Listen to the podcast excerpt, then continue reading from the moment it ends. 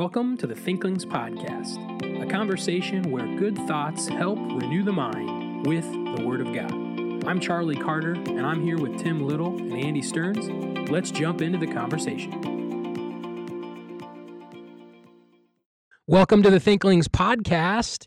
We have a special guest with us today, but we're not going to tell you who it is yet. If you don't already know, to have to just wait, and uh, we're going to go through our normal process, and he'll reveal himself.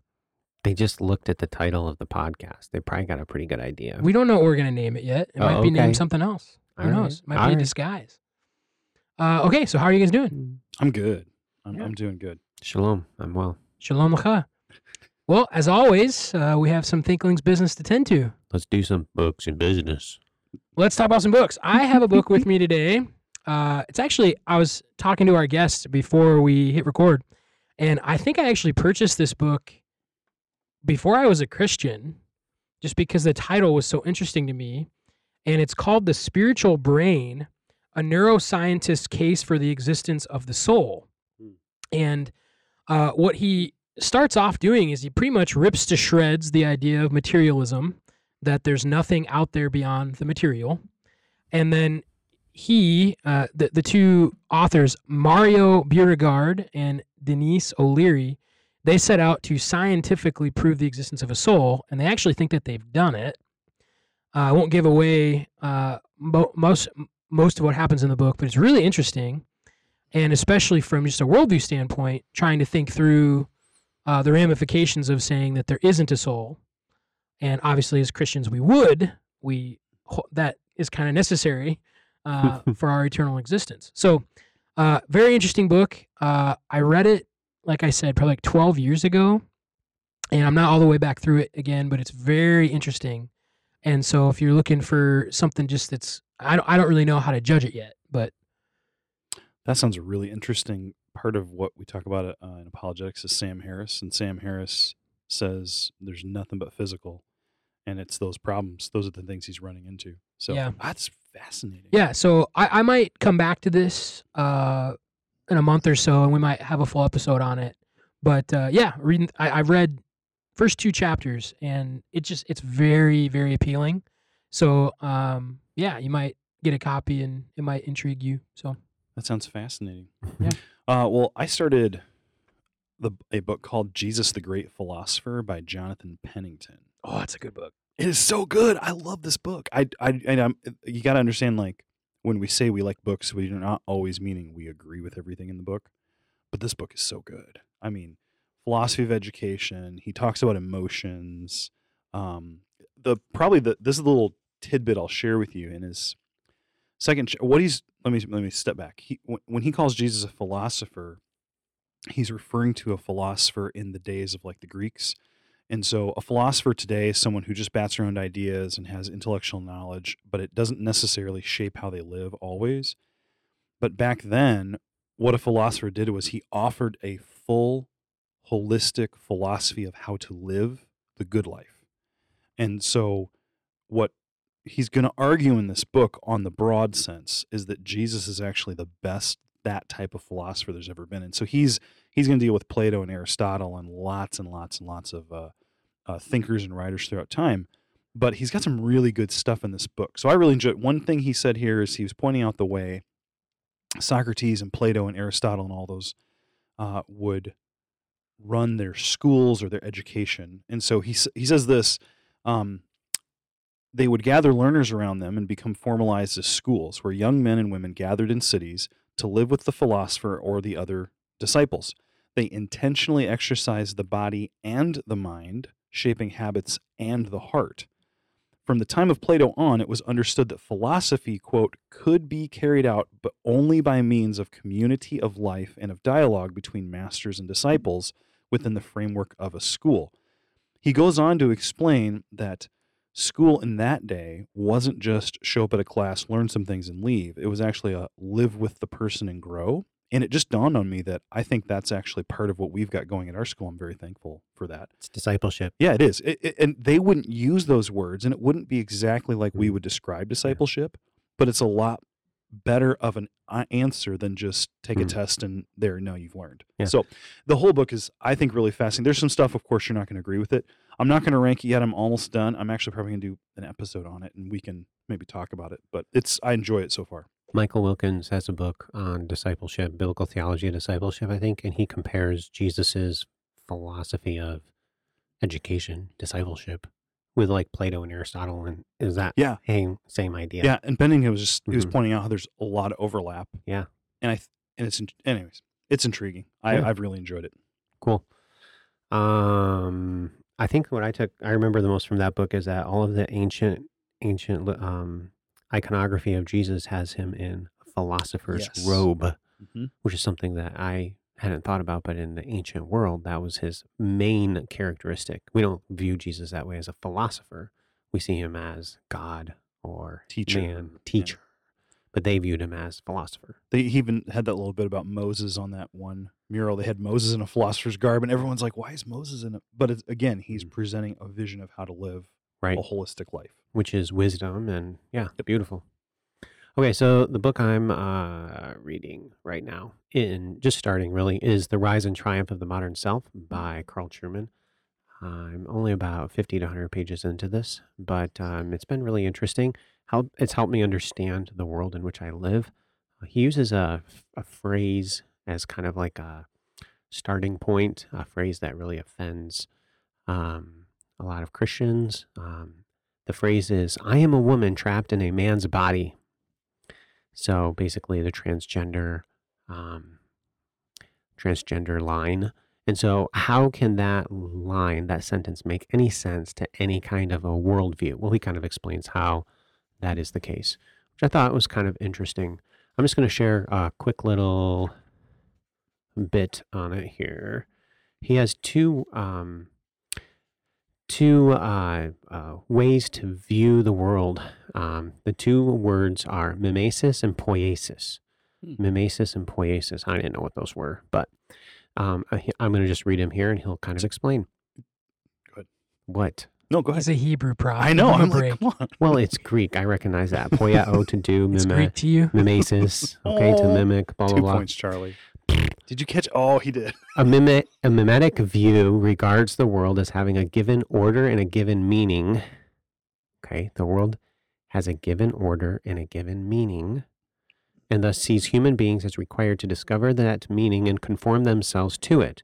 So, in other words, God created the world, He created it a certain way, i.e., He created some people boys and some people girls. Okay, and humans, all right, they uh, have to figure that out and conform themselves to it. Poiesis, by way of contrast, sees the world as so much raw material out of which meaning and purpose can be created by the individual. Okay, so there's raw material. Well, what is the raw material? Boy and girl.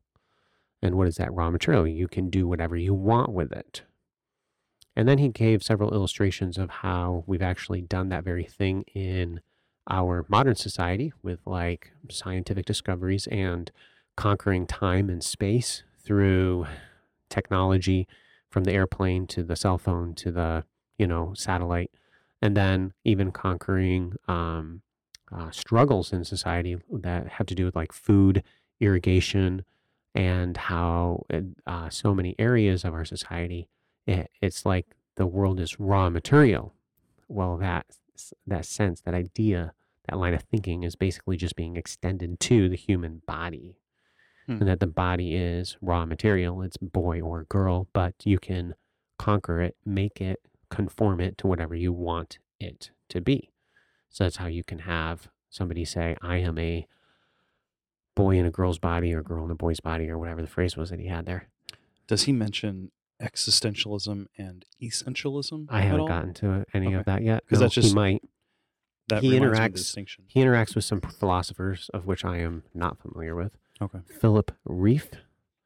Uh, is one R I E F F. And these guys were writing back in like the 80s and 90s. And so the, ex- extension of their thinking, though, is just now coming forth. Um, and there were some other ones too. I can't remember now, though. Hmm. So, That's interesting. Really interesting. yeah, it's um, a really good book, I think, to help you understand what the world is going through right now. And then he'll also, I assume, uh, provide a Christian response.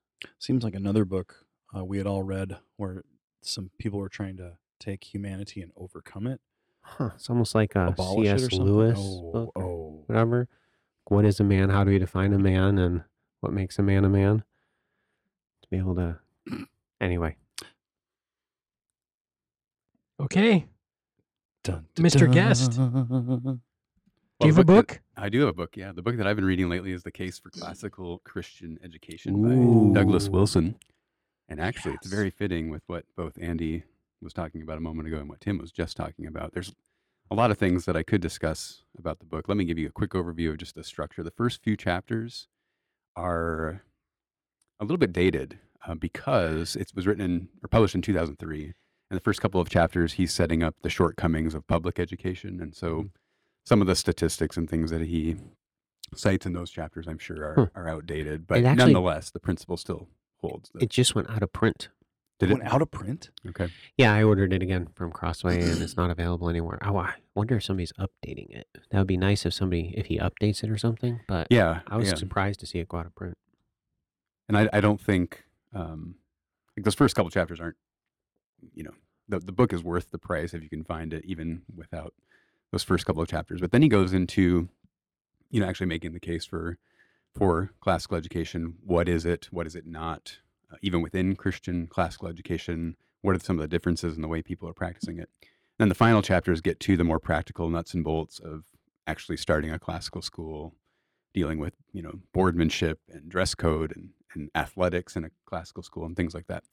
Um, to get back to what Tim was talking about about mimesis and poesis, oh, um, yeah, just the importance of imitation. So mimesis is imitation, and most people in kind of a contemporary secular educational philosophy think of imitation a lot of times as something negative because it squelches individuality. It's like fake. Right. Whereas a kind of a biblical approach to education sees the importance of imitating Christ.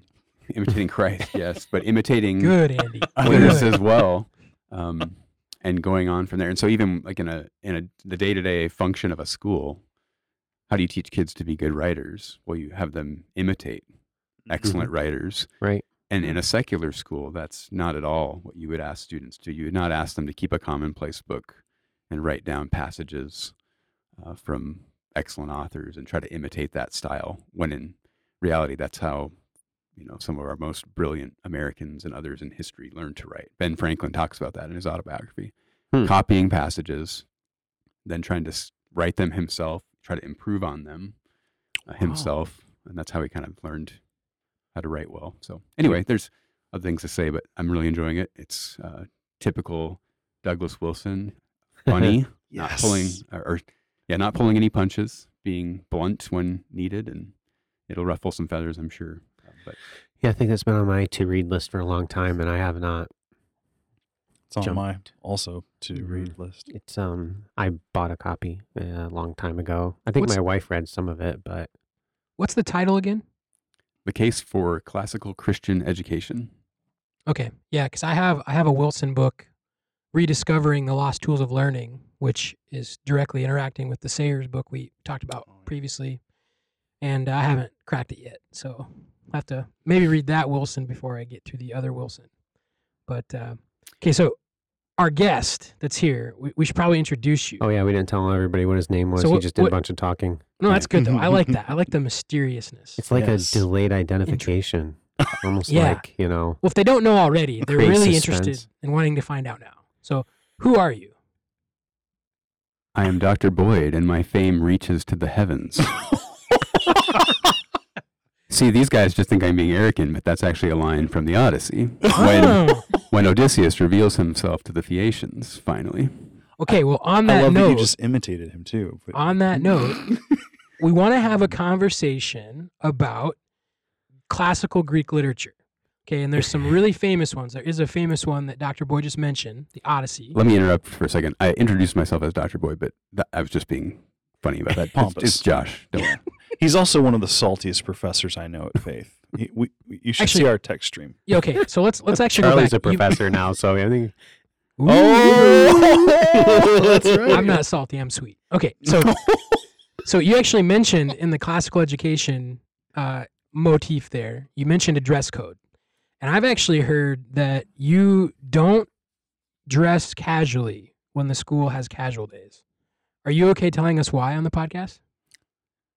Or is that That's something funny. that He's students just turning to a seek funny out? color in his head. It just throws him like Andy said I hey, should. I don't I don't Wait a minute. usually dress casual either on casual days. Is so- there is there a method to the madness No, he- there? you did Or is it dress just casual random? once. Well, I think part of the reason many people dress casually is it's comfortable, but I actually am not uncomfortable in the dress clothes that I wear. boom? Same here. Yeah. I- okay? In fact, you'll It's notice like all Tim right that there. we're recording at eight o'clock p.m. and I'm still in my dress code or uh, in my dress clothes, and that's not uncommon. And so is I am am too. This is and here's we're Andy comfy. and Charlie in the corner in shorts and flip flops. Uh, I actually, for a long time, because I, I previously worked in student life. I do not. It's we're in a new season of life now, and uh, but very very uh, frequently we would have casual days, and to me, pants are pants. It's like there's no difference to me from blue jeans to khaki pants. It's pants are pants. And if the pants fit, it's like who cares? But every time I'd come in, like Charlie, why aren't you why aren't you wearing casual? Did you forget? Like, no, I just like just grabbed a pair of pants. You know, it's like Yeah, you see, that's a big part of it for me. I get up in the morning, I'm just kind of on autopilot. and I'm getting dressed. I'm like, I'm not thinking, oh, it's casual day today. No, for me, it's usually okay. I live for these days. you're there's horrendous. easy- it's it's what is clean and what's on top. Those are the two biggest Ooh, things for me. There we go. There we go. Okay, so let, well, uh, to to quote one of your students, let's roll up the ball yarn. And uh, so we mentioned Greek classical literature, and uh, we want we want to talk about that. We want to have a conversation about that, and that's why we have Dr. Boyd, who is the uh, uh, at least as far as I'm concerned, the residential expert on literature because he's the literature professor. At our school, you are the expert. Let's just say if we're going to compare your expertise to my expertise, your your expertise does reach the heavens. I In was that, just- in that comparison. I, see, I was just gonna cite that Heaven's comment. So Time will tell. We'll see how this goes. Mm. The So- How do you say Iliad? That that's how you say it, the Iliad. So, uh, I recently purchased on recommendation a, uh specific translation of the Iliad, the Odyssey, and the Aeneid, which are very famous, well-known classical works. And so we want to have a conversation about that. Just uh, a little bit of a, a discussion here. If you've ever heard of a, of a Trojan horse, this is where it comes from. It's from the Odyssey. Um, I'm going to give the Charlie dumbed down version of what happens. So a guy, Well, let's let's let's Ooh. stop for a second. The Trojan Yeah. horse actually is part of the Iliad and uh, the Aeneid. It's mentioned in the Odyssey, but it's not a major part. Well, it's he's the expert. Menel- Menelaus and Helen when uh, Telemachus goes to visit them in Sparta. They tell the the story, and there's a there's a reference to Helen walking around the Trojan horse, speaking in the voices of the men's wives inside. It's a very strange moment in the Odyssey because she's Greek, and the people inside the horse are Greek, or Achaeans as they're known. And so it's weird or strange that she would try to get them to come out and give up the the battle plan. So there's a lot of debate about that scene. But anyway, Okay, so you, you mentioned a couple of people. Uh, so I'm, I'm just gonna I'm gonna bring it way cookies cookies on the bottom shelf here. It's a story about a guy from Rome who goes over to Greece and takes a guy's wife with him back to Troy, and then there's a big war about this. And the famous character in the Iliad is a man known by the name of Achilles, and really the the whole story is about how Achilles is upset and doesn't want to fight, and then he finally does, and it goes well. And then, yeah, you're you're shaking. That's cookies on the bottom shelf. Cookies on the bottom shelf. It goes somewhat well. And uh, then book number two, the Odyssey, is about one of the. Um, I don't know if you'd call Odysseus an Achaean, would you? You wouldn't. Yeah, I mean he's one Sure. of the, he's on the Achaean side. He's, So- a, he's from Ithaca, but he's a he's a Yeah. Greek. Yeah. So Odysseus, and he's trying to get home. That's book two. And then book three, I really don't know anything about the Aeneid. So I won't just pick your brain on that. But so uh, Odysseus and Aeneas are characters that make uh, appearances in the Iliad, which is the only one I've read. and uh, kind of they all kind of come together in this compilation. So let's talk about them. Yeah, let's let's talk about it. Um, first, these are epics. So They are the epic, Iliad, the Odyssey, and the Aeneid are all epics. So what in the world is an epic? What is an epic? So an epic would be a long narrative poem. So it's a poem that's telling a story. And poetry is written in verse, it's not written in prose. And it's about um, kind of the actions of a larger than life or quasi divine character upon whom the fate of a nation or a kingdom or even the world in some cases rests.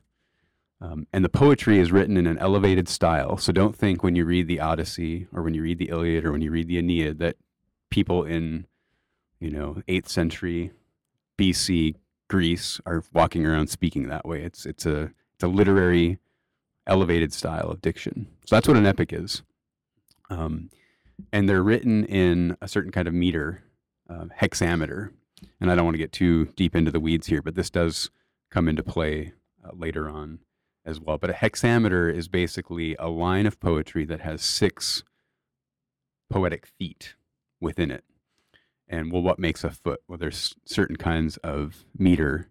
Um, you know, thinking about English literature, the most common meter in English literature is iambic, uh, which is a foot that is unstressed followed by a stress. Um, Okay. get into that more. But uh, anyway, the epics are written in dactylic hexameter, and it's a combination of dactyls and spondees. So dactylic would be Woo! in English, it'd be a stress followed by an unstress and an unstress. So the word strawberry, for example, you can hear how my voice stressed the first part, and then there were Mhm. two soft stresses on the second part. A spondee is actually two stresses.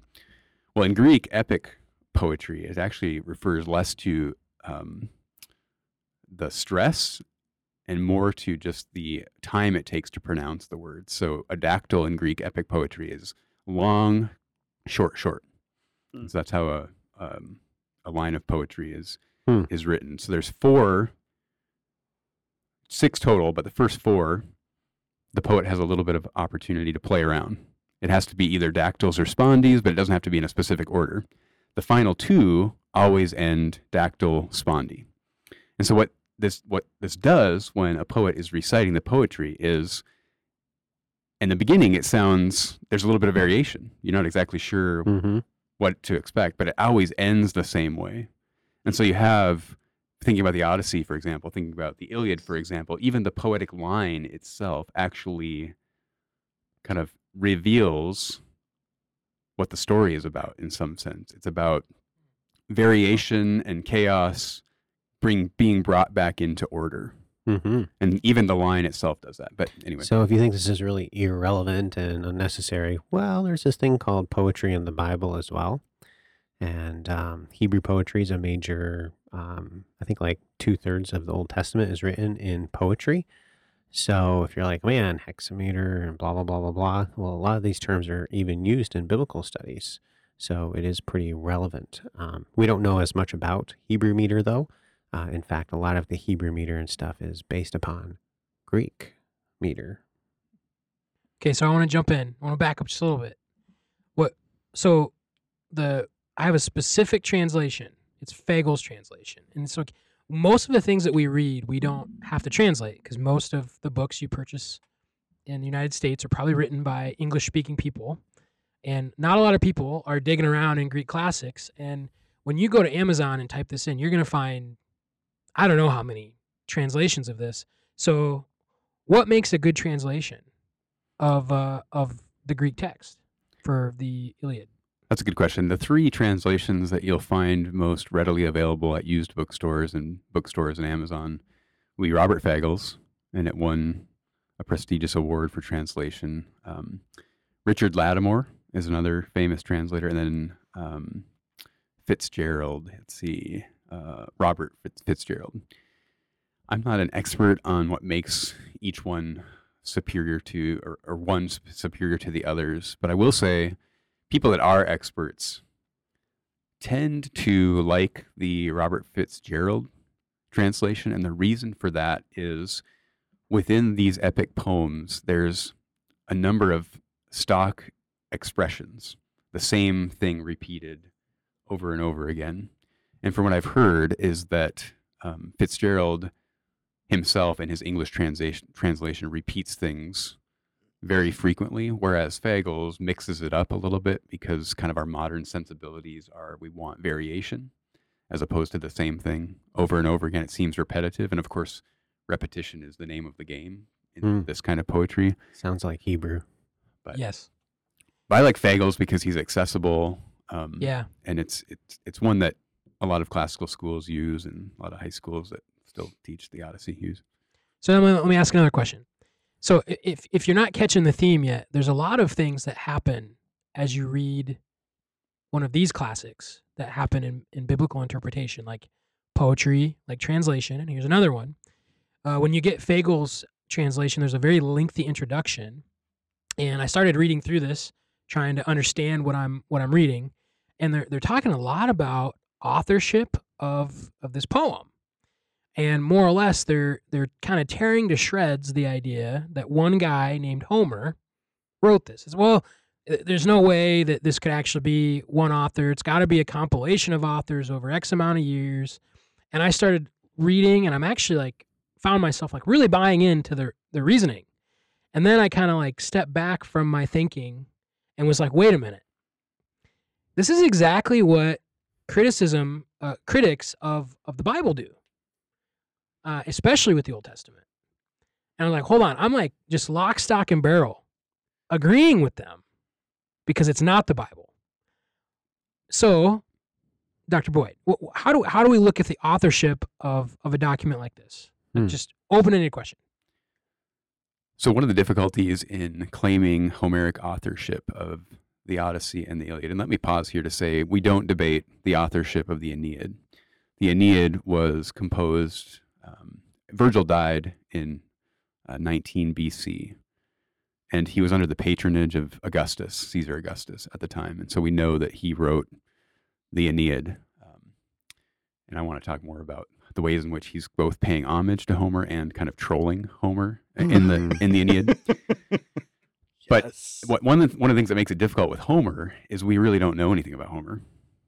We know very little about him at all of cer- with certainty. They don't even agree on where he lived, where he was born, or where he lived, Chios or Smyrna. We don't know. We don't even know when he lived. There's historical debate about that uh, as well. Um, and so that's what makes it problematic. And then when you actually begin to look at the poem itself, or the poems themselves, a lot of similar questions do come to mind that come to mind when one is looking at scripture. So, what are some of the objections that people bring to scripture that would lead them to think that maybe Genesis or something has to be compiled instead of under the authorship of a single person? verbiage. I mean, what what one author there's there's certain words that are used for God's name, and then later it changes, or there's uh, certain phrases that seem more akin to later works, like in Chronicles. I know, you're the OT guy. Duplicate accounts. So you have like two creation myths. Um, I don't believe they're a myth. I yeah, he had air quotes that. there. Everybody, air I quotes. tried to do it with my tone, but It was good. It was tonally good. I thought. anachronisms are presumed anachronisms, so it doesn't quite fit the setting of um, that time period. So those would be a couple. Yeah, those are great. Both linguistic uh, consistency and then historical accuracy. So, to bring it into modern terms, if we were reading a document and it said and it was talking about the ways in which people communicate, and the word, you know, or the idea of text messaging never appeared in that conversation, we might have some way of kind of determining, okay, this probably was written before 2007 when the first iPhone came out, or whenever text Mhm. text messaging became a thing. Um, so there's those kinds of things, and within the Odyssey and within the Iliad, there are words that are from, you know, generations that differ, and so that's one thing people look at and they think this can't possibly be written by by one man. And then historically, there's, you know, the armor that the men wear in the Iliad and the Odyssey is bronze, but there's also references to iron, and so what age are we talking about here? And why is homer mixing these various historical ages and periods? So and even you'd hear implicit in that is just like their a, a view of history being presupposed upon a text, which welcome to biblical studies in in secular uh, secular schools. So So I haven't Um, read these, but could there be like bronze and iron armor being used? Yeah, I think I think so. And there's ways to think through these um, objections logically. I will say that I think there's a lot of debate about it. I think a lot of contemporary scholars don't believe that it was written by one poet. I think the man who wrote the introduction to Robert Fagles is Bernard Knox. He's a really highly respected classicist.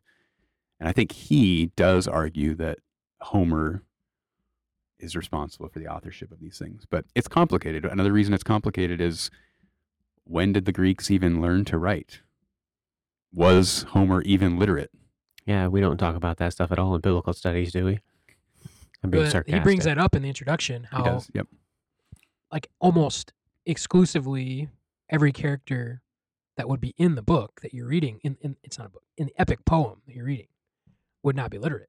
Yeah, there's only one one character in both the Iliad and the Odyssey that is referenced to being able to write at all. Um, so that's interesting. And we're talking about epics that have dozens and dozens of characters in them. So that's another discussion that people bring to the text. I think one of the ways, one of the quick answers to it is that Homer is dealing with an oral tradition. And if you think about the conversation I was leading a moment ago about dactylic, dactylic hexameter or the hexameter line, if you're an oral poet and you're performing this as entertainment, and you have to improvise, you can improvise in those first four metrical feet, but in the end, you have to have a dactyl and a spondee. What are you going to do? You're going to try to think of stock expressions that you can bring back to mind in those moments because it allows you to buy time to think about what you're going to do the next line. Oh.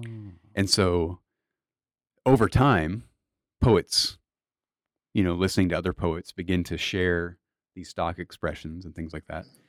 Um, and so Homer incorporates a lot of those stock expressions from various generations. Hundreds of years could separate these stock expressions. And so he brings them together. That's one possible That's fascinating to think to about. think about. And then, of course, he gets the objection. Well, then, how creative is Homer himself if he's just compiling, you know? And there again, I think it's the length of these works. It's not. It's not something that somebody who couldn't write would probably be able to do. Sure. So let's let's jump into really so outside of manuscripts of scripture.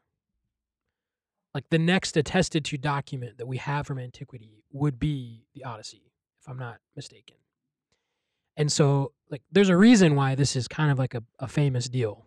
And uh but you know, I think we all understand that this might be just a little bit out of reach to the normal listener. And so really the question I want to get to is we, we just had a, I mean, if if what we've already talked about doesn't fascinate you, I don't know. There's some people that that, that fascinates me and it makes me want to go back and read the introduction again. But so maybe that's not your cup of tea. So let's maybe steer a little bit away. Outside of all that stuff, what's the value in reading these? Like why why would a student at Faith or in college or just a, a rando like why should they pick these books up?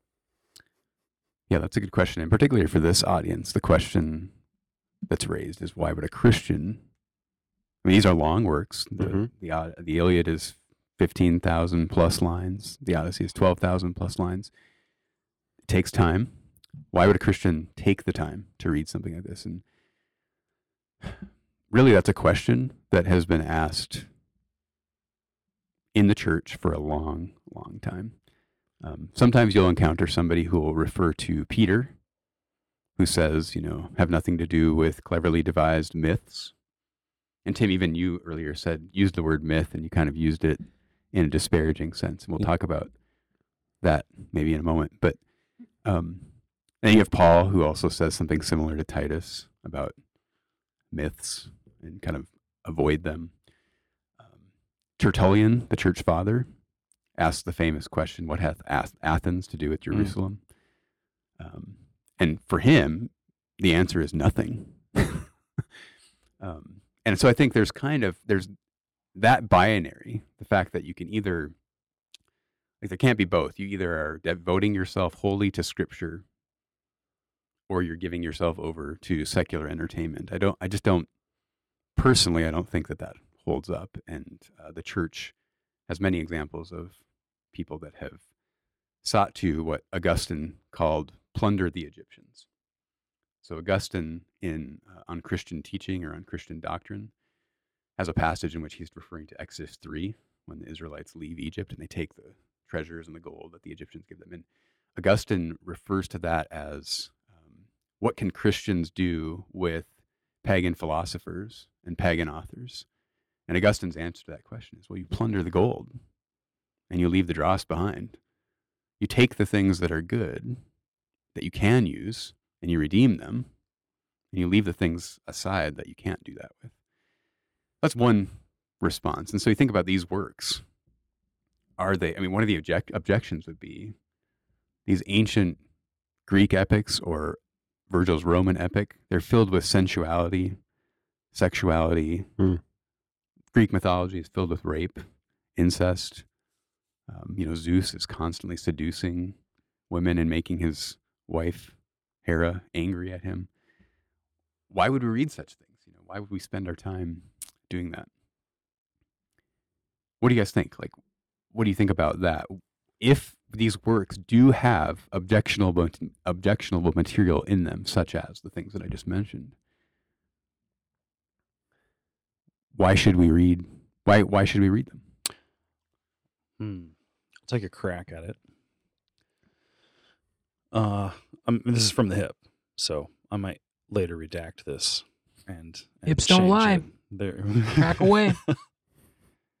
I think that um, as as much as is profitable and as much as is appropriate, especially taking into account your level of spirituality and maturity, I think that understanding the ideas and the teachings that have brought our culture to where they are today is a valuable um, a valuable pursuit. And so today, especially in the West, I think these books have had a massive um, long term effect. I think if you think of um, even in in the the Enlightenment was there was a lot of bad things in the Enlightenment, but part of what they were doing is they were trying to reach back into Greece and to the philosophers, and they were trying to like recover some of that stuff. And so when when the when the break between having any sort of a transcendent revelation, uh, having anything to say with life, uh, when that broke, and now we only have what's down here. Part of what was informing them, some of the cases, was some of these works. Uh, they were going back and finding some of those things.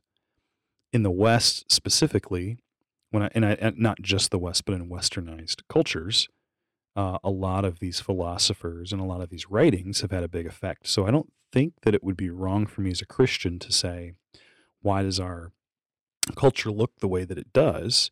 And I could do the Sunday school answer and say, well, it's because of sin. And I could stop there. And that, I think that's not inappropriate. But I also think that studying these things out could help me better understand the world that I'm in. And our motto at our school is with the word to the world. And so I need to know the word, but there is a level of, of awareness of the world around me that I have to have to where I could communicate with them and approach the issues and the ideas they have. So I, maybe that's one answer. I could go. I think maybe um, one other thought would be this. Um, this is if I'm a if I'm a soldier or I'm an athlete. Let's say I'm an athlete. Okay, so I'm going to be a football player. Um, I'm yeah. Tim laughed because he knows what I look like. So I'm I'm on the field and I need to know how to do certain things. I need to be able to push the guy in front of me away from me. I need to be able to run really fast and catch a ball. Well, sometimes in practice I do things that are not pushing people away from me, running fast and catching a ball. Sometimes I do things called sit-ups or push-ups or all kinds of other weird things. But what that does is it physically trains me. And so maybe there's an element where studying this stuff helps to mentally train us and make a, just like going to the gym for our mind. Yeah. Okay. So dovetail off of what you're saying about the world. I, I think that struggling through, and, and and that's honestly what it probably will be for most people. Like, my hands up. Like if you're gonna read through this, you're gonna struggle through it because the way that it's written is written in a way of thinking that we don't think like. So to read it and understand it, you have to think a different way. And so uh, it is a struggle. But to do that, we're going to learn things that are going to help us engage our culture. I do Mhm. think there's value there. But I think coming to something like this, where you know it's not like there's not a one to one correspondence to your life. You're not going to read through this and be like, oh, yeah, so tomorrow I'm going to do this. I'm gonna make sure I have my my heel guarded. So you know. yeah, you know, low hanging fruit. Oh, Low hanging I fruit. know. Um, but it is it is in a sense of specific cultivation. Like you're you're intentionally taking effort to think and to cultivate your mind and and even in a sense your imagination. Which if you can do that well, that's going to aid you in any theological study. So I, I really like your illustration of you're going to do all of these things like sit ups and push ups, and you're never going to do that in the game. But if you do those things, what you do in the game is going to be enhanced. Mhm. And so you you learn from things like this to engage. For example, another work that is massively in majority poetry, which is the Hebrew Old Testament. So, thoughts? I don't know, Tim. You've been quiet. You want to jump in on that one? I like. I'm hesitant sometimes when it comes to oh, I need to know the world, so then I know who I'm talking to. Uh, there needs to be a limit. Um, I don't need to know everything about the world. There's enough dirt and junk that I don't need to. It reaches a point where you don't need to expose yourself to that level of poison. Um, That's true. Yep. so be careful with what we're talking about here that you don't just start imbibing stuff that is uh, a, a really strong poison. And then at the same time, you know, Andy kind of mentioned maturity and Christian maturity. We, uh, especially myself as a scholar and studying the Song of Songs a lot, uh, drink uh, A lot of poison we a look lot at. of poison sometimes. smell or and the whatever. purpose of that is not to um, dabble in sin, and it's not not to uh, test my spirituality or whatever, but it's to be able to interact with people who are struggling with sin or struggling with ideas. And so um, just be aware that uh, as you advance in the Christian life, you're able better to discern what's right and what's wrong. Uh, and you want to be, and you want to make sure that you're able to discern, okay, this is poison. I need to be able to spit this part out. So um, there's a lot of talk about we need to redeem the culture. We need to redeem the culture. Well, sometimes the culture is just rotten, okay, and so we can just kind of spit that part out. Now, I don't know if you're going to get into myth and talk about like the aspects of myth that are consistent with the biblical worldview, and so that's a specific, different definition of myth that I tend to just downplay and not make a a point of. I don't have a problem saying that the Bible was a true myth. But generally speaking, and even saying that on this podcast, I'm kind of hesitant just because so many people they're uh, influenced by a popular definition of myth, which basically is this idea that the myth is false. So I don't have a problem saying that the Bible is a true myth, and if I, I say that, I'm saying that the myth is basically an origin story. The Bible is an origin story. It's a true one. So if we're going to define myth that way, now generally I just stay away from that because that's not common people's understanding of myth but that is a very uh, historical, in fact, probably the most historic definition of myth uh, um, in English literature. But anyway, I can we can move into that or whatever. Yeah, let me let me backtrack just for a moment. I Greek mythology does have a lot of things in it um, that one might find objectionable. I don't want to paint that picture of the epics necessarily. They do have a lot of gory battle scenes, and there is a moment. There are moments of you know sensuality and things like that. There it goes. Um, but the the question that we have to ask is if a work includes some objectionable material, does that automatically mean that we must avoid it or dismiss it? Okay, well, we can answer that one easily because the Bible contains objectionable material. Yeah, there's incest, there's rape, there's violence within the scriptures.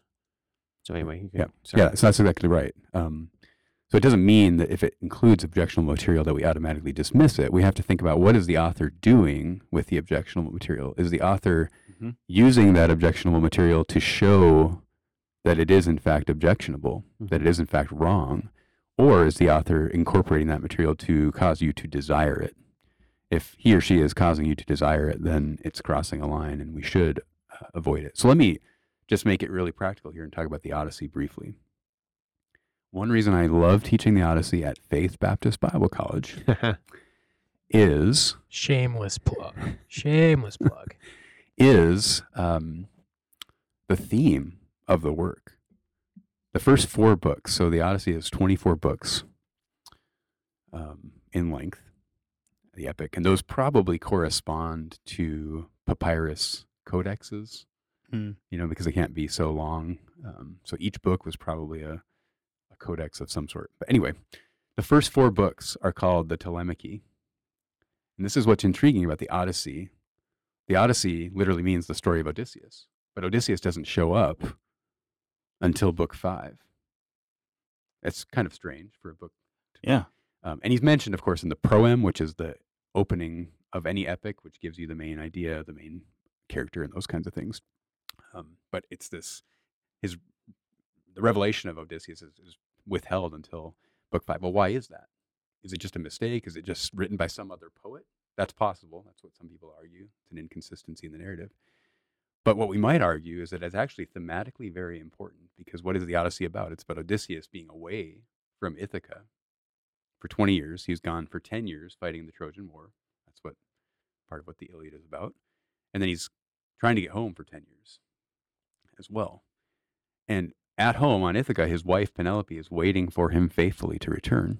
And Telemachus, his son, is now 20 years old and cannot rid the hall of these suitors who are pining after his mother. And they're wasting his father's wealth, eating and drinking, living lives of debauchery every day in the palace. Well, what do you see there? Thinking about it from a Christian perspective, what we see is that when the king is gone, Mm. things go haywire. And so the first four books, what Homer, if I can say Homer is doing it, is doing is he's setting the stage and he's revealing, okay, one of the reasons that these men, these suitors are acting this way is because they're they're boys who grew up without fathers. Because their fathers were off fighting Mm. in the Trojan War, and so they're not they don't know how to behave. That could be a lesson that any kind of humanist presents to the text as well. But then the the greater idea is like what what are we feeling when we finish book four and we see the dire straits that Penelope and Telemachus and Ithaca are in? We are longing for the king to return and to make everything right, Hmm. to set everything Hmm. in order. And so I, even when I teach that, sometimes I get kind of goosebumps. I'm kind of getting them right now too, just thinking about like the longing that you feel for Odysseus to come home and to enact justice hmm is powerful. And so that's just one little way. And if I could also just very quickly, the Aeneid, the theme of the Aeneid, so it's the story of Aeneas, who's a, is actually a Trojan. So it's the opposite side. Virgil, I, I told you a moment ago, he's trolling Homer. so Virgil purposefully, in the first line of the Aeneid, the first line of the Aeneid is Arma virumque cano, which is Latin, and it's it's basically of arms and a man I sing. And what he's doing there is he's paying homage to Homer. Arms, the Iliad, is about the wrath of Achilles and the battle. It's about arms. It's about fighting. It's about wrath. A man, the Odyssey, is about Odysseus, a man trying to re- return home. And the first word of the Odyssey is man. First word of the Iliad is wrath. And so, what is Virgil doing there? He's saying, I'm writing the Aeneid, and the Aeneid is going to be both an Odyssey and an Iliad. So, the first six books of the Aeneid are the Odyssey, Aeneas leaving Troy as it's burned to the ground by the Greeks and seeking out a new home. And the second half is him conquering in Latium to establish what will eventually become the Roman Empire. Hmm. But throughout, Virgil is also saying, Greeks, you may have won the Trojan War, but the Roman Empire is what Aeneas founds, and it far surpasses Greece. and he's paying homage to Augustus as well, and the Pax Romana that Augustus ushers in. And the line I said earlier about how my name reaches Mhm. to the heavens, that's from the Odyssey. That's when Odysseus uh, mentions himself for the first time to the Phaeacians after telling him his long story. I am Odysseus, my fame, my kleos, my glory reaches to the heavens. Aeneas, in the first portion of the Aeneid, when he introduces himself to the Carthagi- Carthaginians, to Dido, queen of Carthage, after telling her his struggle to get where he's at, he says something along the lines of, I am Aeneas, my fame reaches above the heavens. Oh, And so Virgil is just saying, again, Rome, we're better than Greece. and he's writing this writing this epic that's supposed to be both an, um, an, uh, paying homage to Homer and something better. Okay, so we've learned some lessons here. Uh, one, I just want to give a, a, another shameless plug. If you if you uh, if the name Telemachus kind of sparked in your mind, oh yeah. Uh-huh. we actually talked about him way back in like episode four and five of the podcast, where this uh, French dude Francis Fénelon wrote uh, in the in a similar ilk of the famous epic to help mentor uh, a, a young king, and so a lot of the same themes there in in that. But the other thing that we what we learn here is that we need much more than an hour to talk with uh, with Dr. Boyd about these things. So uh, you, you want to stick around? We'll interview you. We'll do some more. We'll talk, broaden the discussion out from these three and just talk more literature. You get good with that? Sure. Okay. Tim's raising his hands over here. Well, I really, I mean, what he just talked about is how you need to go about evaluating good fiction, um, good literature, even today. Are they, uh, eh, literature a lot of times is going to have, I don't know, bad stuff in it. Okay. There might be um, some, some immorality or violence, um, but is the author celebrating that? Um, that's like a really important part of just evaluating uh, fiction. It's a reason why my children still haven't read Harry Potter, just because I was about to mention it. I'm going through it right now. I have not even read it yet. But I've seen the movies, and the the kids are disobedient, and it's just like there's they're not celebrating Christian virtues. I would say enough. Well, even even the most the most intelligent of the trio, Hermione, by the middle of the second book, you're like applauding that she's willing to break 50 school rules. hmm Yep. She goes she goes from like The trying to two-shoes. follow the rules and you're like you're excited oh hermione's wanting to break the rules like and you know what is it celebrating you know Right. So when you're thinking through, okay, is this a good uh, fiction work? Then that's where you know you you need to use some dis- discernment. And then for me specifically, just with my children, what I want them to read and what um, I put into their hands. And I can't read everything either, so I go a lot uh, go go on a lot of recommendations from various people, like Dr. Boyd, and um, and then and then give some guidance and direction there. Okay, I'm done. Okay. Oh, go ahead. I was just gonna say very quickly, I some of what I do uh, as I think about these things is I have a little chart, and I talk about the kind of the philosophy that the work espouses, and then we talk about the aesthetics of the Mm. work. And I know that you can't necessarily always separate those things, but there's a couple of options. So a book can have a philosophy that's biblical, and it can have aesthetics that are also beautiful Mm-hmm. true and good. Mhm. That would be the kind of work that we're really looking for, right? There's also works that have good philosophy, biblical philosophy, but the aesthetics are hackneyed or uh, poorly done. Mhm. Um, I could name names, but I won't. You can kind of bring those people to mind. So, uh, thinking about C.S. Lewis, for example, fables. Fables have they're they're teaching good lessons, but for C.S. Lewis, they're just not done art- artistically, and so they fall flat. Right? Then you have those works that have a bad philosophy, but they're done so well, Mm. and these are the ones that we really have to be careful about Right. because those authors can manipulate you into longing for something that you ought not to long for or cheering for something you ought not to cheer for. Um, and then the final one would be bad philosophy done poorly. And those are Trash. trash. It's funny. Back in the day, I used to, growing up, I had different sensibilities, but I was a big action movie fan, and so I would see like an action movie where like the hero goes to war and wins, and there's no no fear, and he obliterates the enemy, and you know, and as a, a young boy, you're like, I want to go fight in a war and be a hero. And then I remember in high school seeing the movie Saving Private Ryan, and I'm trying to promote this. I'm just saying that the they did not try to present war as a glorious thing, but as something that had to be done. And watching it, you were a little bit revulsed by what you were seeing, and yet you were like, "Man, that was heroic." But you didn't walk away from that movie thinking that was awesome. Let's all go fight.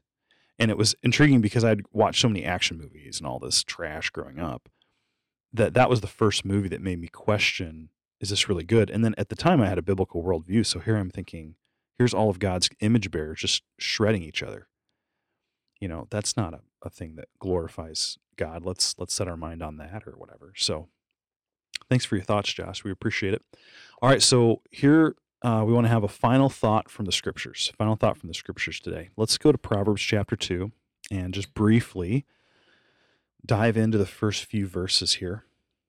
Uh, it starts off saying, My son, if you receive my words and treasure up my commandments with you, making your ear attentive to wisdom and inclining your heart to understanding. Yes, if you call out for insight and if you raise your voice for understanding, if you seek it like silver and you search for it as for hidden treasures, then you will understand the fear of the Lord and find the knowledge of God for the Lord gives wisdom. From his mouth come knowledge and understanding. This proverb, this chapter goes on in Proverbs to say a whole lot more about pursuing wisdom. And I think we may have even talked about this verse before in the podcast, but it's worth uh, repeating. If you think about the ways that Solomon is urging his son uh, to pursue wisdom, it, it's not half hearted. And so at first he says, If you receive my words, there's a, a sense here in which you have to be willing to not reject what God is saying. Uh, if you treasure up my commandments, I used to think treasure up meant um, value it highly, but it actually means store it up, like try to get a hold of it. So the idea is that you don't need it right now, but you might need it later. And I think for us, there's a lot of pragmatism in our minds. If I don't think this is going to be valuable to me now, why would I spend my time on it? And what we were just talking about in reading good literature and trying to understand uh, how all that works, there's a, an element there. I'm not going to say this is what Solomon's talking about, but there is an element where learning what you can is helping you to be uh, equipped to talk about things you wouldn't be if you didn't study these things. And that can be a way that you can serve the Lord. So I usually make this point when I'm talking an introduction to Bible study about language that English is an important class because it helps you understand your Bible because your Bible is translated into English. So there's, anyways, that's kind of an aside thought. But Solomon goes on to say you need to make your ear attentive to wisdom. That means it's like tuned in. It's like when um, you open a package of food and your dog across the room hears a wrapper crinkle if you have a pet, and then they come running in. Why? Because that dog's ears have been tuned uh, to that sound because it knows there's food coming. It says if you incline your heart to understanding, if your whole inner person, the part of you that's not physical, is aimed at understanding the wisdom that comes from God. Now think about just those those few ideas right there. When it comes to pursuing wisdom, it, this is not a passive activity. This is not something that you do just accidentally one day. Oh, I happen to learn some wisdom today. This is a very focused and even you might even say aggressive. In fact, look at the next verse. If you call out for insight and raise your voice for understanding. I usually raise my voice when I'm frustrated or something's really, really important, like someone's about to get hurt. You raise your voice. Well, are you going to are you going to put that kind of energy into following and seeking after God? And then it says if you seek for it like silver or search for it as hidden treasures. I think the idea here is you don't give up. You try, you try, you try, and then you don't give up. Then you'll understand the fear of the Lord and find the knowledge of God, for the Lord gives wisdom. So when it comes for to searching to know the Lord and understand him, when it comes to finding the wisdom that he offers, I don't think God has envisioned a very passive uh, sit back and let it happen idea. And so just to tie a little bit into what we talked about today, there is a sense in which if you're physically active and you've disciplined your body, if you're mentally active and you do the hard work of understanding books like this, it's it's disciplining your mind. There is a benefit in your walk with God because you're ready to take that kind of effort and put it into following the Lord. Uh, I just read a book um, the other day where the guy said, you know, we all golfers will work very, very hard to shave a stroke or two off of their their um, their handicap. Uh, people will work really hard to binge an entire season of something over the weekend. Okay, but how many of us are willing to put that kind of effort into our walk with God? So, do you want to know wisdom? Do you want to know the Lord? Cry out, seek after it, work hard, trust the Lord. Thank you for listening to this episode of the Thinklings Podcast. We would love to hear from you. If you have any feedback, suggestions, or potential topics that you'd like us to discuss, you can contact us through our email, thinklingspodcast at gmail.com. Remember, don't let this conversation end with this podcast. Read good books, talk about them with your friends, and always continue to cultivate your mind. See you next time on the Thinklings Podcast.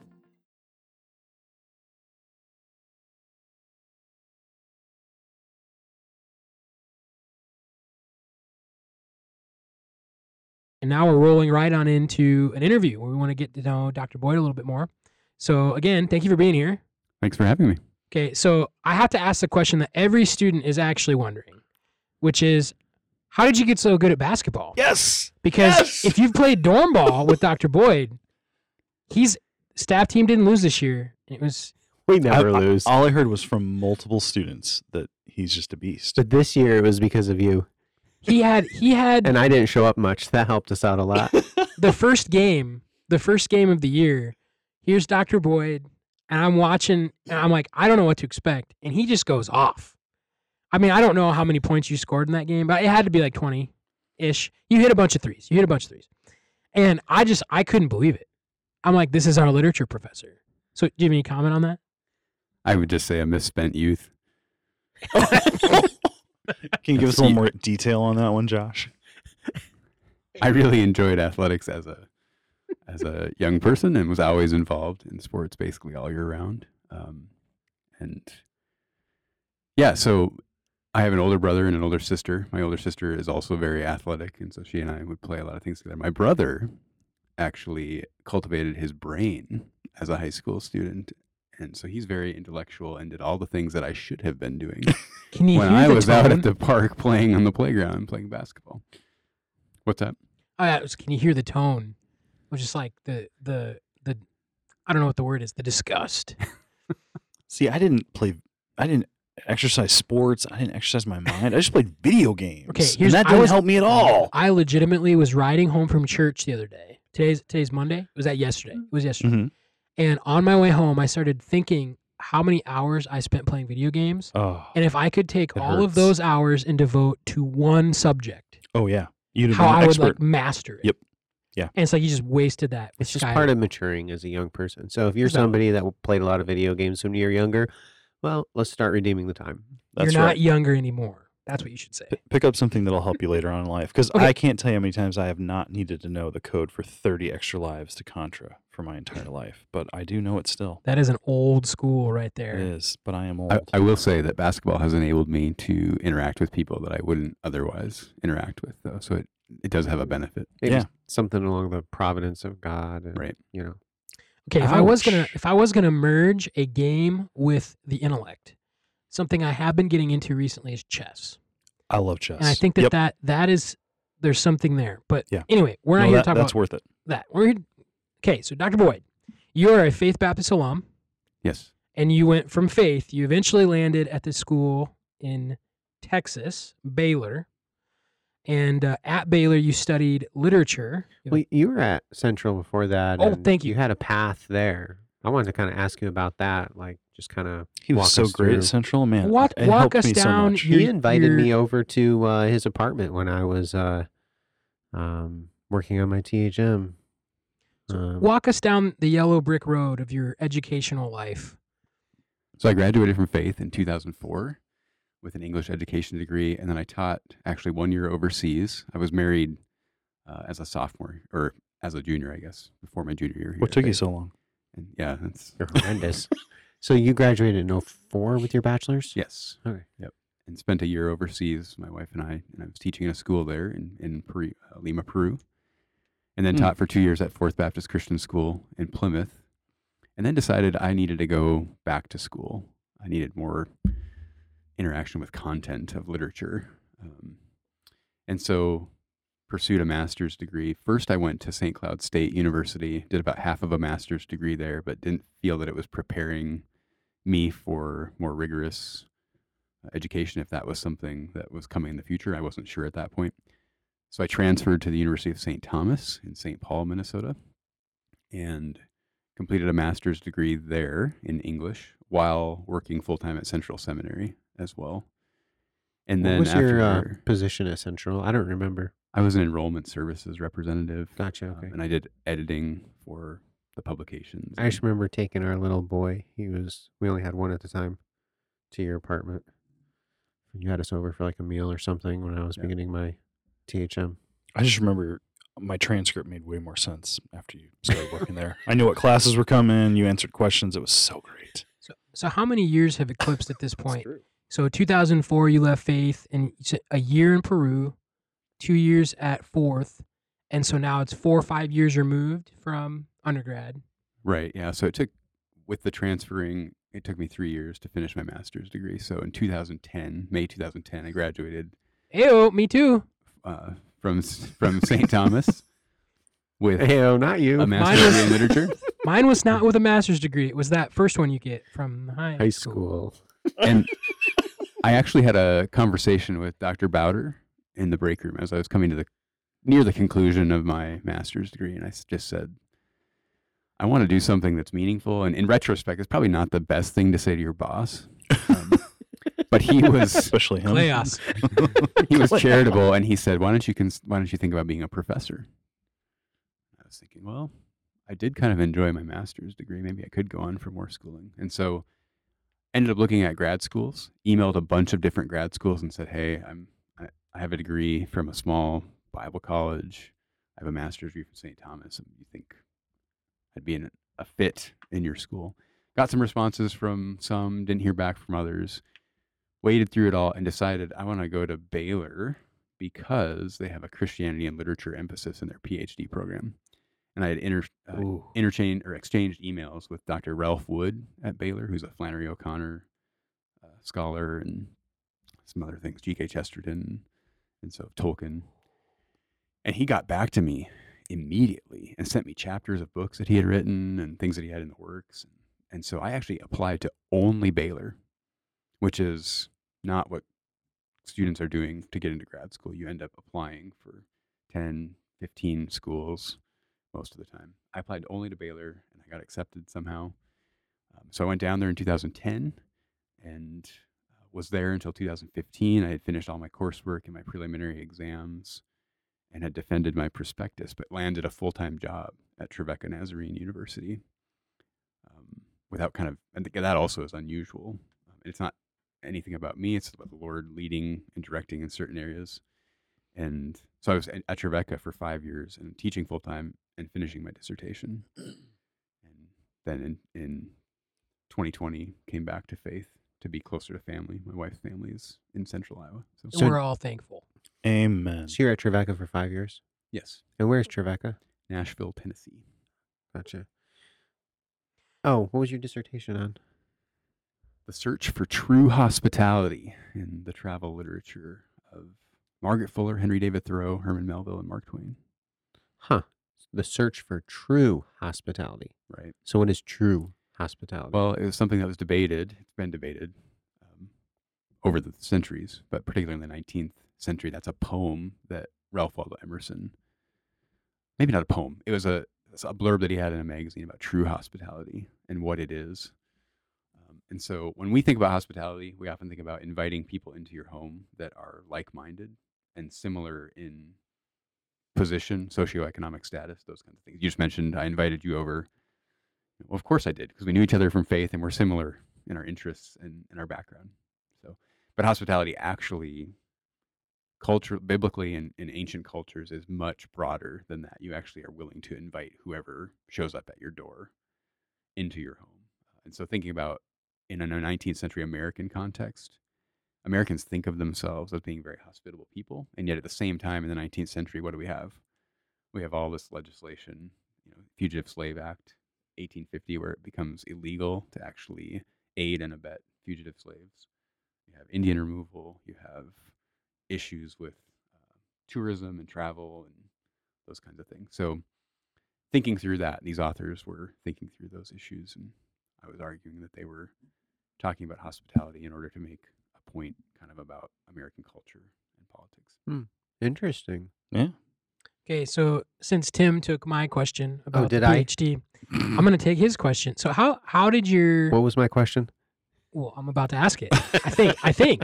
So from your time at Faith to a couple of grad schools to a couple of different teaching jobs, Christian school, uh, Trevecca is that Christian? I can remember if that is. Yes.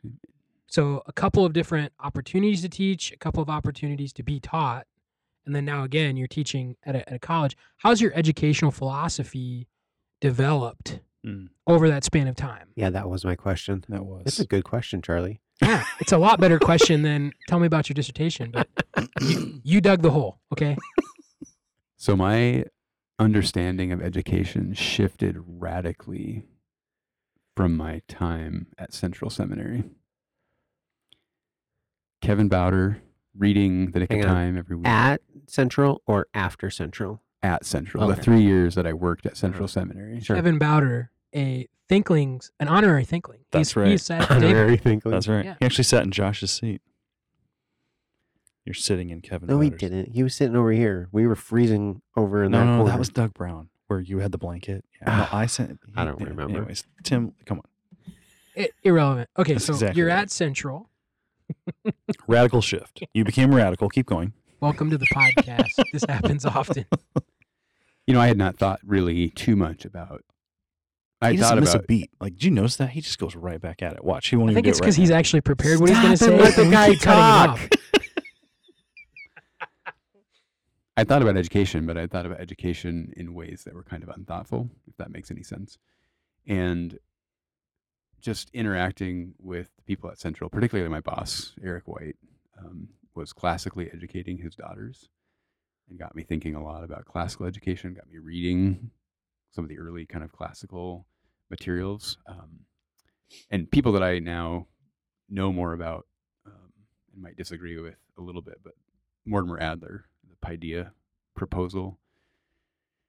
Adler is kind of a humanist. He's not really even interested in Christian education. He just thinks about the classics as being these things that can instill virtue in students. And so there's quite a bit missing from his philosophy. But in any case, that really got me down this path and thinking more critically about education. And then I went to Baylor, and Dr. Philip Donnelly kind of took me under his wing um, and some other guys and would have breakfast with us, and we would read different works. Like I sat in a class on his about Plato's Republic and John Milton's Paradise Lost, and he was his whole scholarship is about how he thinks Milton is responding directly to Plato in the various books of Paradise Lost. So another Hmm. epic, Paradise Lost. Its original, uh, it originally was ten books, and the Republic is ten books. So Donnelly is arguing that those there's correspondence. Now, of course, the That Paradise, is fascinating. Paradise Lost is 12 books now because he revised it a little bit. But anyway, he, you know, led us through Augustine's Confessions. Can you? How did he lead you through? You said breakfast or something. Yes, we would have uh, breakfasts once a week at a local cafe, and it was a group of maybe three or four of us. Oh, Um, David Lyle Jeffrey would show up every once in a while, um, who's a really wonderful man as well. And one person in the group would be responsible for leading the group through a book of, you know, confessions or something. Um, and so we'd have to talk about it. The other way he led me is he allowed me to sit in his class on Paradise Lost and on the Republic and just take as many notes as possible. Um, but he teaches in the Great Books program at Baylor, and that's a program filled with wonderful people. So. great books. Huh. Books and business. Yeah. Would that be connected? Like great books? Is that like into the vein of like the Great Conversation in that vein? Right. Yeah, it's a it's a classical education. So students are, it's selective. And so classes are maybe 12 or 15 students and they sit around a seminar table and they just read primary works. So you don't have a survey of Western Civ or something like that. You sit down and you Yeah. Primary texts that are related to Western civilization and discuss them in philosophy and political theory and literature and those kinds of things. Adler has a list of uh, I don't know how many of those in the back of his How to Read a Book. It's uh, his like I don't know how many he picked, but it's the whole is the Western tradition or something like that. Yeah. So on the topic of books, you're a literature teacher. What are your favorite fiction books? And maybe give us a little reason why. That's a very difficult question. Often I answer it by saying what I'm currently reading, um, but that's cheesy. Um, I really like Flannery O'Connor, her short fiction, and it's for our listeners out there. It's startling, and it's not what you will expect when you encounter it. But she's she's shouting to try to get your attention, and W- so Give give some background on who this is. Yeah. When is she writing? That type of discussion. she is um, writing in the 50s and 60s. She died in 1964 of lupus at a young age. I think she was maybe 40, 41, something like that. I could be wrong about that. Don't quote me on that, but she was young. Um, What? That's my age. Is that what you're pointing at me for? No, that was not what I was My pointing at time's for. coming. she's from the South, so she writes about Georgia, a context, uh, and and she writes about a lot of people that have a Church of Christ background or a Baptist background, and she herself is a Roman Catholic, pre-Vatican II, very conservative Roman Catholic. But our audience should know that if they want to read O'Connor as well. Um, but there again, she's not writing systematic theology, and so I think that we can gain something from writing others, you know, I read a or taught a novel last semester, um, "Peace Like a River," by Leif. Um, uh oh, Leif Enger. Sorry about that, Mister Enger. Uh-oh. You're not listening. Is he alive? yes. Yeah. Okay. Um, Maybe he. Hey, let's not sell ourselves short. No, no, it's uh, L E I F. Yes. Where's he? Yeah. Where's he work? He's uh, from Minnesota, North Dakota, that area. Um, You've had his tech, his books as a textbook. Yeah. Mm. it's I'll a really send a wonderful novel. Yeah, I really struggled finding a place to order it from. It was a pain. I think I figured it out eventually. You, Wait, so what has he written? he's actually made my life rather challenging coming here because he has all of these No, okay. publications and books that are really hard for me to find as a bookseller. Well, after you said that, now I won't send him a link, but maybe he'll still find it. So what has he written? Oh, I don't remember. His well-known novel is "Peace Like a River." Oh yeah, yep. We has ordered that. thousands of reviews on Amazon. They're Hmm. positive, and it's a very good book. And he also is again a Christian author, um, more broadly than we are here. But that novel is is wonderful. It's Hmm. really really enjoyable. To a student, my students this last semester liked it. Yeah, we have it in stock because of you. There's a lot of other things. I, I mean, Mark Twain I enjoy a lot, and Dostoevsky I enjoy a lot. It's published by Atlantic Monthly Press. Who in the world are they? So do you have do you have other questions other than the ramblings of uh, the publication of this book? Oh, uh, do I have another question? Um, Yep, that's what I'm wondering. that's it. I I mean, I could ask like you know, um, what are you reading for like nonfiction? Uh, I know your specialty is fiction. Are you reading any nonfiction, or um, what interests you as far as outside of fiction writing? So I'm always reading something of nonfiction. Um, as most of you, you have several books going at once. Um, but in terms of my scholarly life, the nonfiction that I've been reading of late um, is based on or deals with the vice acedia, which is a vice that we commonly translate as sloth. But the problem with that is when we think of sloth, we think of Cute, cuddly creatures. Laziness. right or the, yeah the laziness or the Oh. the character in the DMV on Zootopia that takes forever to This is a side, but do you know that I was once attacked by students here at Faith Oh, in life-size sloth costumes. It was great. It They so lured me into a dorm room It and so attacked great. me. That would be terrifying, unless it was in slow motion. But that's not what you're talking about. I'm No. not talking about that scene. Evan, Sawyer. Yeah, so acedia is actually a lack of care, and it re- it's a word that was used to describe people that wouldn't bury their dead. Oh wow. I mean, who does that? Animals don't bury their dead, but human beings, traditionally, culturally, do something with the body of their dead. They don't just let it, they don't just expose it and leave it out. Um, and then it goes from there to have kind of an idea of sorrow or sadness over good that God is doing. So I haven't studied this out, but I wanted to talk to you about this, Tim. Jonah, at the end of the book of Jonah, where he's actually sad that God has shown mercy to Nineveh in my estimation, that's a kind of acedia that he's demonstrating there is sorrow over God's goodness.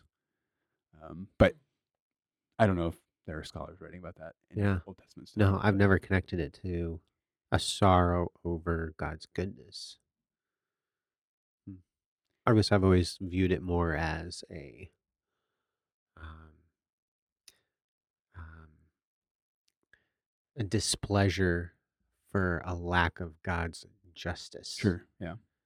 in that he wanted ju- justice and judgment as opposed to the grace that he himself had received and the people of Israel had received. Well, But that's an interesting way to think about it. I don't know. It'd be interesting to think about that some more. I'm not sure what chapter it's in. I think it's chapter three. It might be beginning of four. But when he when he when he Jonah dialogues with the Lord, he actually says very specifically, "It's like I knew you would be merciful." He's like mad. He's like he's. It it seems like he is upset about like the whole time. He's Right. like he's gonna he's gonna forgive him. I know he's gonna do it, and he's like upset about what he knew God would do, which is fascinating. Hmm. But so it's acedia. What what's where are you reading about this? Like, where's the heart of your study? Well, I mean, Thomas Aquinas in the Summa Hmm. uh, deals with all of the vices, and so he has a section where he asks several questions about acedia. So that's a good place to to start. Um, and then there's there's a scholar, I believe she teaches at Calvin, maybe Rebecca Cond- Oh, yeah. De Young. Mhm. She also has done a lot of writing on acedia, and I find her writing very helpful. Um, so I've been dabbling that. Jo- Joseph Pieper is also a scholar that deals Right. with Joseph Pieper, Joseph Pieper. Joseph, the yeah, Art- French. yeah the, the Leisure, the basis leisure. of Yeah. Yeah. yeah. Uh, he has a section in in that book about Yeah, it's so fun talking to you because you read such weird stuff. Yes, he does. That's been on my book list for years to read. That was actually one that I encountered at Central Seminary. I- Yeah, I have leisure basis of a culture. it's funny. Uh-huh. I asked Dr. Bauder if I wanted. Sorry, if I if I wanted to know about culture. He he ha- gave me that book as a. We read that, didn't we? we didn't read it, but you own it, do you not? I own it. I read it with some students. I feel like we. T- I think this is like you know if we ever had like a Lost Thinklings episode, hmm like before we recorded, I think that we did talk about this. I think- And then what's the Scruton work that's in the same vein? Am I am I way out in left field here? Just beauty. I, the, I'm not. Maybe Scruton's not the name I'm. well, he talks for. about leisure some, but I maybe don't remember, Rodmacher is like a death of a culture. Rookmaaker. Rookmaaker. Rookmaaker. Rookmaaker. How could I forget that? How- Art and the death of a culture. I think. Yeah, we we we intersected a lot of this stuff with Yeah. that like three three or four years ago. I don't remember much about it. I need to read it again. All right, so we have a question we like to ask our guests. What are your study guilty pleasures? So what we mean by that is like when you study and like you're you're deep into it. Is it Mountain Dew? Is it coffee? Is it something else? What is it? What are your guilty pleasures? Studying. Who was the sunflower guy? Was Dr. Newman, when he wrote his dissertation, he said he ate like a pound of sunflower seeds. Was it? I thought that A was Dr. weekend. Doug. No, No. It's sad that I can't remember that. no, it's Dr. Newman. And he said this is not a healthy thing, he said. Yeah, sure. Do this you isn't have too one? radical, but I chewing gum. Oh. I go through. I'll chew something for maybe like five minutes, and then be done with it. And then an hour later, I'll get another piece and chew it for five or ten minutes, and then be done with it. So I just do that. So I go through packs of gum quite regularly. Do you have a favorite type of gum or just whatever chews? Oh, I used to like this uh, watermelon Oh. gum, but it caused my brother-in-law to get a headache when I would chew it around him, and so I just do a regular kind of wintergreen okay, extra or something. Uh, Boring. So okay, kind of on that same vein. So what what are you and, and I mean as someone who's now teaching, understanding Woo. the breadth of the the work involved in that. We we, we teach. And there's there's the, outside of that. That's not what we're talking about. What are you working on? Like are there like what what what are on the what irons do you have in the fire as far as are you are you reading specifically in a field? I know you mentioned something there. Are you working on writing anything? Like what what what's kind of in the backdrop of of uh on the back burner? I sent off two paper proposals for conferences on American literature in relation to Acadia. Uh, so that's one of the things in the background. Um, just in terms of this, might be expanding beyond what you're asking, but in terms of just hobbies, things that I enjoy, I really enjoy uh, cycling and running, and so I do that most days if I get a chance. Uh, either go for a run or a, or a bike ride. Huh. Um, and I I, I try to ride. Like I, I use it as a means of fitness. It's not like it's not fun. I don't enjoy it, You but I do yourself. enjoy it. It's it's that kind of thing. And I'm not saying anything like I'm, I'm not a wonderful cyclist, but I'm always trying to improve. So really really weird question about that. Do you find that that helps you in your other pursuits in life? So like on a day that you do get the the bike ride in, do you see tangible benefits to that as you teach, as you study, as you read, as you write, Uh, and then the the vice versa of that as well? Yeah, I, I see exercise as a means of stress relief. Mm. Um, just getting out and getting away from the desk and books and things like that, and just being out and alone and thinking, but not necessarily about academic life. Just thinking Mm. about other things. And Do you bike like the High Trestle Trail or? High Trestle Trail, Neal Smith Trail, Oh yeah. other trails around town. Like Ankeny's and Des Moines are Yeah. wonderful. There's like a super highway system Yeah. of bike trails. Cool. Any other final questions or